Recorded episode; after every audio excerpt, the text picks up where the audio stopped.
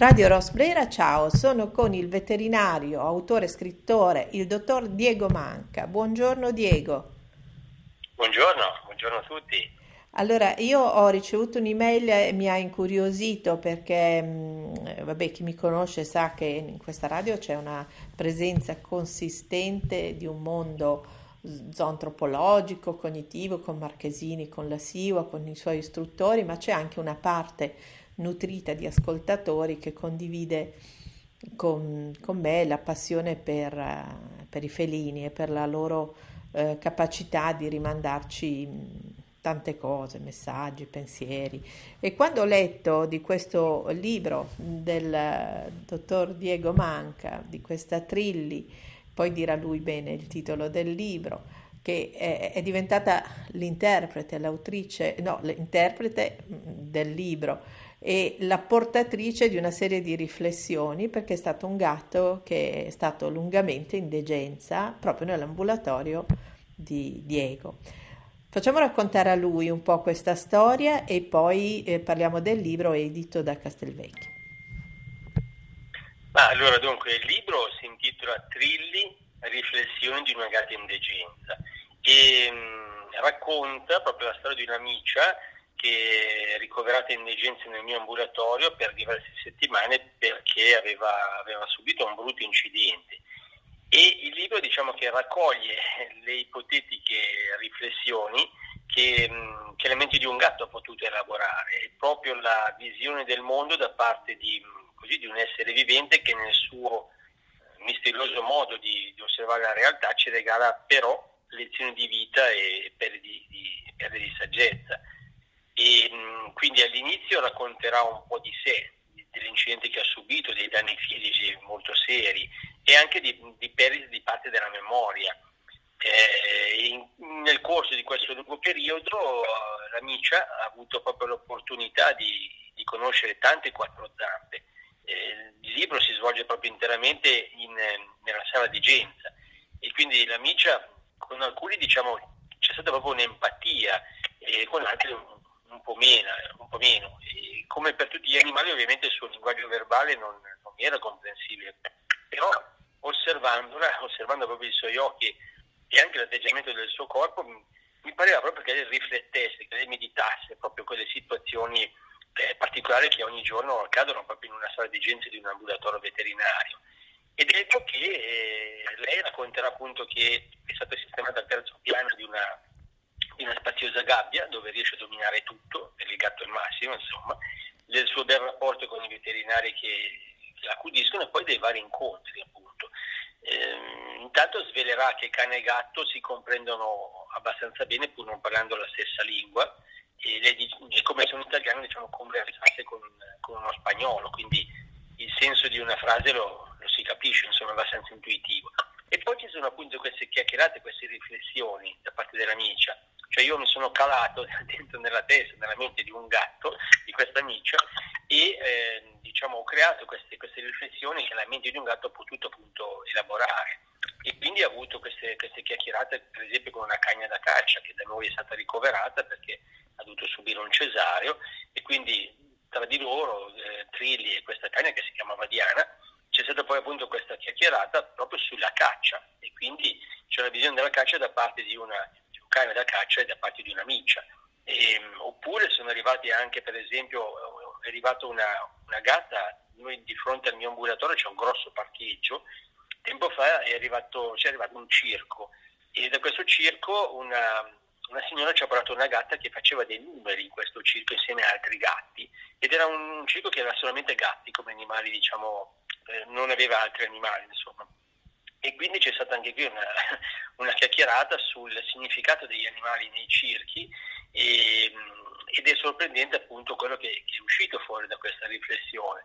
Oppure ancora, non so, il, arriva, è arrivata per esempio una, una, una gatta, che, un, gatto, un cane scusate, che è stato abbandonato in autostrada e quindi eh, che era disperato questo cane e quindi anche lì una grande riflessione sull'abbandono, a differenza di un cane abbandonato rispetto a un gatto abbandonato, cioè il cane è molto molto più terzo, un cane dipende completamente dall'uomo, i gatti invece come sappiamo è un animale molto più indipendente quindi anche in natura un gatto domestico più o meno riesce a cavarsi, a procacciarsi il cibo, per il cane invece è veramente un disastro. Poi il cane sappiamo che è un animale socievole ma molto sociale, quindi il gatto invece è un animale molto più indipendente, è un, non è un, un, animale sociale obbligato, può vivere anche un'esistenza da solo senza farsi delle, delle paranoie. Insomma, sì, ecco. sì, sì. Beh, oh. guardi, la, la, interrompo perché ieri è capitato un episodio a seguito di una camminata che ho fatto io e una mia amica. Ehm, siamo arrivati in prossimità di un bel casale di cui guardavamo le, le, proprio la struttura, dicevamo che bello, di qui e di là.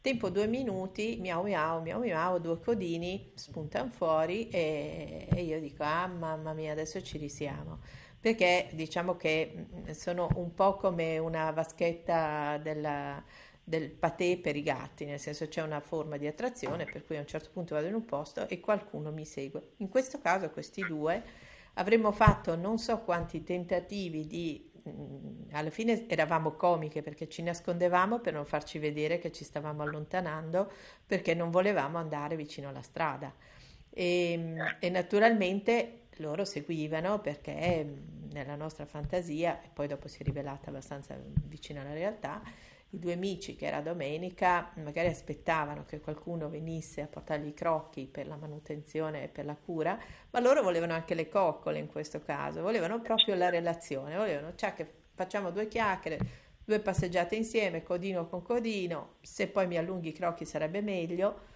ma se siete due sconosciute va bene uguale. E qui appunto io ho fatto anch'io questa riflessione su come siamo abituati a, a, a relazionarci no? con, con, il felino, col gatto, e sempre con delle aspettative magari un po' troppo generalizzate, no? poi davvero loro rappresentano un unicum, eh, tutti gli animali lo sono, ma quando ci si rapporta con un felino eh, questa sensazione ce l'hai molto chiaramente, che, che lui è quell'unica creatura, quel soggetto, individuo che ha le sue. Poi ci sono i comportamenti ovviamente che sono leggibili, però anche lei in questa, in questa riflessione fatta con Trilli mi, mi, conferma un po' questo pensiero che bisogna abituarsi, non come fanno alcuni quando dicono io ho già avuto un cane, io ho già avuto un gatto. Eh, mh, mm, bisognerebbe partire dal sì, vabbè, tu hai conosciuto Tizio, hai conosciuto Sempronio, ma da lì non è che hai conosciuto tutto il mondo. Questo certo. vale anche per gli animali. Certo, mm, guardi, le dirò di più, il gatto è, è l'unico animale domestico che non è mai cambiato, cioè come era ai tempi degli egizi e prima ancora è oggi. Eh, il cane si è alla fine adattato a noi, ai tempi era il lupo, poi è diventato cane, eccetera, quindi si è adattato alla nostra vita, al nostro stile di vita, eccetera. Il gatto no, il gatto è lui che impone le sue regole, i suoi ritmi in qualsiasi ambito si trovi, sia domestico che no ed è questa anche la bellezza proprio del gatto, perché il gatto eh, è discreto, comunque il gatto diciamo che appare e scompare, il cane è, è, è, tra virgolette molto ingombrante, il cane è diversissimo proprio come, sì. come, come indole, come carattere, il gatto sapete è un solista, il cane invece è per il gioco di gruppo, per il gioco di squadra. Senta, Quindi, assolutamente... Approfitto sì. della sua competenza per usare anche la radio per dire qualche volta messaggi di servizio, come li chiamo io, che è come ci si comporta quando si va dal veterinario e quali tipi di eh, comportamenti è bene usare sia per l'animale sia per gli animali ospiti, perché sappiamo che come quando noi entriamo in ambito ospedaliero siamo preoccupati e lo sono anche loro più delle volte. Quindi Qualche consiglio approfitto e glielo faccio dire proprio da veterinario e da responsabile dell'ambulatorio. Mm-hmm. Ma allora, intanto noi, cioè, noi, come struttura ambulatoriale nel mio studio eh, siamo in sette veterinari e mh, cerchiamo di visitare il suo appuntamento, quindi per evitare, poi soprattutto in questo periodo, per evitare assembramenti eccetera. Ma è una buona cosa proprio perché mh, aspettano poco esatto. possibile, insomma, certo, in sala d'attesa, prima cosa.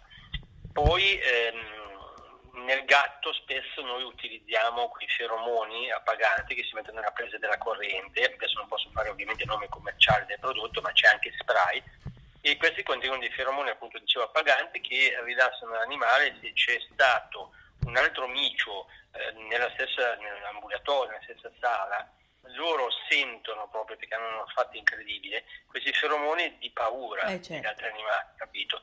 Anche sul tavolo da visita, noi lo disinvediamo sempre benissimo dopo ogni visita, però può rimanere magari quella molecola che il gatto invece la inala, del gatto che magari aveva paura. Quindi mettendo diciamo, questi feromoni nella presa della corrente, che sono dei diffusori, già quello può rilassare molto l'animale, il gatto soprattutto, anche se c'è per il cane pure. Eh. Senta, io... nel cane invece Prego. Eh, scusi, io, uso anche i fiori di bacca, lo so che quando lo cito ogni tanto qualcuno dice ni, qualcun altro dice ba, però eh, io mi sono trovata bene nell'usare il classico Rescue Remedy allungato con l'acqua uh-huh. piuttosto che i mhm. fiori australiani, lo stress o l'emergency che si spraizzano appunto nella cuccetta o nel luogo o sulla mano del proprietario. Sono terapie dolci co- cosiddette, però mh, se qualcuno avesse questa sensibilità io trovo che insomma sarebbe anche un'opportunità in più, uno magari potrebbe non crederci, però non è magia, ecco, è una cosa che viene usata anche certo, in umana. Non ho una casistica sui, sui fiori di Bach, so che alcuni clienti lo utilizzano, ma non ho una casistica certo. importante per dirle che hanno diciamo, certo. un, in effetti uno, una loro diciamo, meccanismo per aiutare l'animale in positivo. Certo. Però, per amor del cielo, è, è, comunque qualcosa che non può fare del male, o certo. funziona o comunque male, o comunque male non fa, insomma, ecco. Senta, poi eh, approfitto anche mh, su un altro tema. Eh, in questo periodo, eh, poi sentiremo anche altri amici che parlano spesso in radio perché è un tema che a me irrita parecchio, ehm, c'è la, l'idea che il, l'animale sia eh, regalato, che l'animale diventi oggetto di regalia, di solito i cuccioli. Allora, vuole dire anche lei qualcosa di molto autorevole e, e, e anche sul fatto di quelli che eh, oggi stando online a comprare praticamente tutto continuano a fare questa pratica dell'acquisto online anche dell'animale? Possiamo dirgli peste e corna, lo faccio dire da lei? Bella responsabilità. allora, dunque, eh, intanto mh, vi dico adesso, certo, il periodo eh, dove regali se ne fanno tanti, il periodo natalizio, insomma, e eh, posso dire certo che noi, ehm, terminate le feste natalizie e arrivando i primi di gennaio, ci sono sempre molti cuccioli, molti sia gattini che cagnolini che arrivano in studio.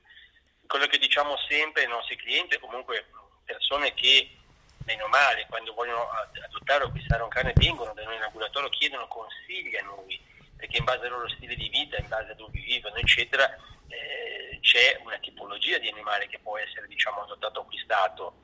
E questo diciamo, è, molto importante perché magari uno è innamorato di una determinata razza, ma è sconsigliabile a quella persona per vari motivi, lavoro che fa, la casa, eccetera, eccetera. Insomma e, ehm, quindi di solito noi consigliamo appunto intanto un'adozione res- responsabile, evitare di comprare soprattutto animali online perché non è un oggetto che dimette non mi piace lo ricompro. Mm, consigliamo sempre di rivolgersi o a allevamenti seri della zona o comunque diciamo a dei privati seri, conosciuti anche da veterinari eccetera, e soprattutto ehm, cercare di non comprare eh, o adottare cagnolini o gattini quando siano dei bambini molto piccoli, cioè l'età giusta per un'adozione che eh, avere in casa bambini dai 5-6 anni in su. Se sono di età 2-3 anni è veramente un po' presto la cosa, perché non, eh, alle volte sono, bisogna curare quasi di più questi bambini che gli animali, perché giocano pesante, capito? Noi negli anni è capitato qualche volta di bambini piccolini che ovviamente non intenzionalmente, però hanno fatto del male all'animale, giocando appunto magari con dei giochi di legno o altre cose e insomma hanno creato dei problemi. Certo, sono, poi io diciamo, aggiungo, prego. se mi permette un'altra cosa eh, che noto camminando, ehm, c'è una certa fierezza ovviamente quando si è bambini dall'essere accompagnati da un animale, questo comporta che il genitore pensa di fare cosa molto intelligente lasciando nel caso del cane il guinzaglio. Mm.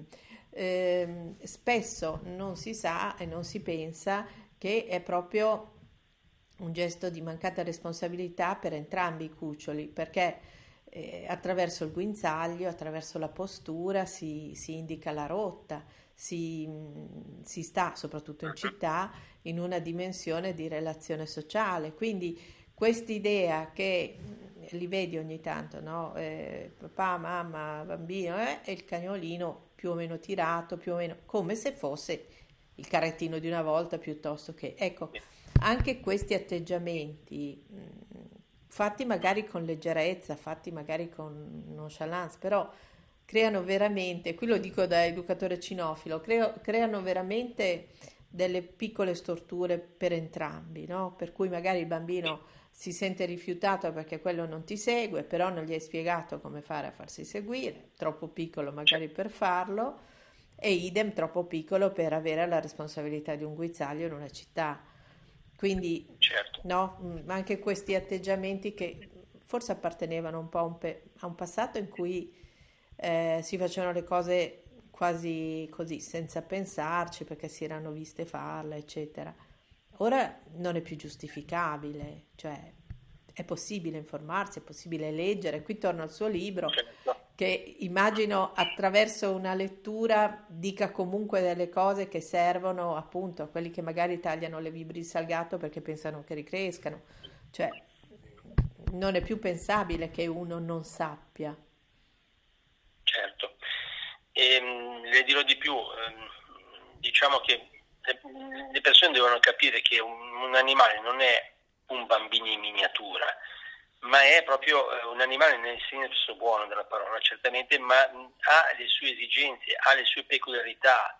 Eh, bisogna diciamo, cercare di rispettarle queste cose perché eh, non si può umanizzarlo troppo, nel esatto. senso proprio che si sfinisce anche la sua, la sua indole. Certo, certo. Esatto, e, mh, questo è un capitolo enorme, grossissimo, che noi spesso con i nostri clienti cerchiamo di far ragionare, di far capire appunto, perché alle volte un eccesso proprio di questo amore, di questo diciamo, alle volte persone che diciamo magari non hanno figli o eccetera, ma è, è il male di questa società, capisce? Perché la, la vita di coppia ormai è scelta sempre più tardivamente, il primo figlio arriva sempre più in là negli anni e questo vuoto viene compensato spesso proprio dagli animali, capito? Quindi eh, questo rapporto che mh, è stato, come dire, sotto certi aspetti, non tutti meno male, è un po' alterato. Certo. Quindi è che è un discorso molto lungo, molto molto profondo e non si può concludere in, in pochi minuti. Insomma. Certo. Senta Diego, ehm, ripetiamo il titolo del libro. Allora, il titolo si intitola Trilli, riflessioni di una gatta indegenza. Castelvecchio Editore e ehm, quindi lo si può trovare online in libreria oppure si può andarlo a cercare. E invece il vostro ambulatorio è? Eh, Lago d'Orta, si mm. chiama così, ed è a Omegna, provincia di, di Verbagna, in Piemonte. Siete in un bellissimo posto. Sì, sì, sì decisamente. Avete mh, mm, avuto modo di vedere e, mh, mm, e poi ci salutiamo qualche, qualche cambiamento magari positivo nel rapporto con la relazione animale durante questo periodo, non solamente di utilizzo appunto per la passeggiata, ma anche di qualcuno che ha scoperto qualcosa di, di più e che lo viene magari a dire, cioè magari che sono più attenti anche alle patologie dei loro animali? Sì, sì, guardi, ma parecchie, parecchie persone, soprattutto persone sole, che diciamo anziani anche, eccetera, hanno avuto proprio un grande sollievo, una grande amicizia, una grande diciamo, fonte di mm, scambio. Come dire, di, esatto, proprio da, da, parte del loro animale. Certo. Noi abbiamo diversi clienti, cioè, alcuni hanno problemi anche di depressione, in questo periodo hanno sofferto e soffrono tantissimo. L'animale gli ha dato un grandissimo aiuto, proprio certo. un grandissimo aiuto. Certo. Senta Diego, allora io la ringrazio molto di questo tempo passato con noi, le auguro di, di curare con sollievo e leggerezza e, e, empatia i suoi piccoli pazienti, i suoi grandi pazienti. Eh, io ho grande stima e apprezzamento per la vostra professione perché quando uno appunto vive con gli animali sa quanto è importante mh, riuscire a cogliere con la sensibilità il loro malessere, non potendo parlare ancora di più è importante, oltre alla competenza scientifica, ovviamente, eh, anche saperli sentire. quindi grazie per questo vostro impegno. Allora, con Diego Manca da Lago d'Orta, Omelia, eh, andiamo a leggere Trilli cosa ha da dirci, insomma. Una, un buon Natale a lei e un caro saluto ai suoi pazienti. Grazie, grazie mille anche a voi tutti. Grazie. Radio Rosbrera con Diego Manca, veterinario. Ciao.